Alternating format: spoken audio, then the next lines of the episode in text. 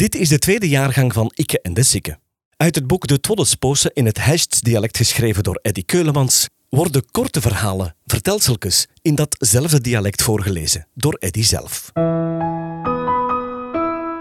De slimme, de toaman en de klos.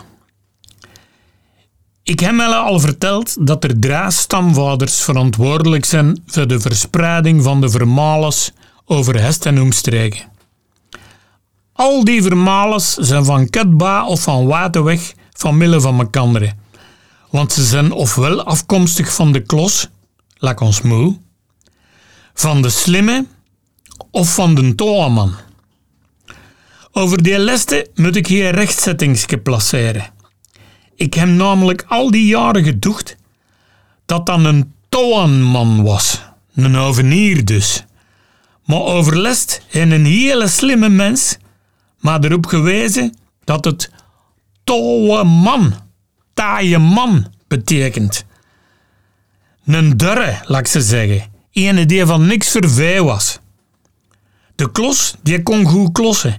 Dat was een straatspelletje in de 19e eeuw, waar dat ze een tol zo lang mogelijk moesten kunnen laten dromen. En de slimme, ja, die was iets slimmer als die twee anderen zeker. Luc en Sophie willen graag gezonder eten. Maar wat is dat, gezond eten, en hoe werkt dat op ons lichaam? Welke effecten mogen we verwachten en welke niet?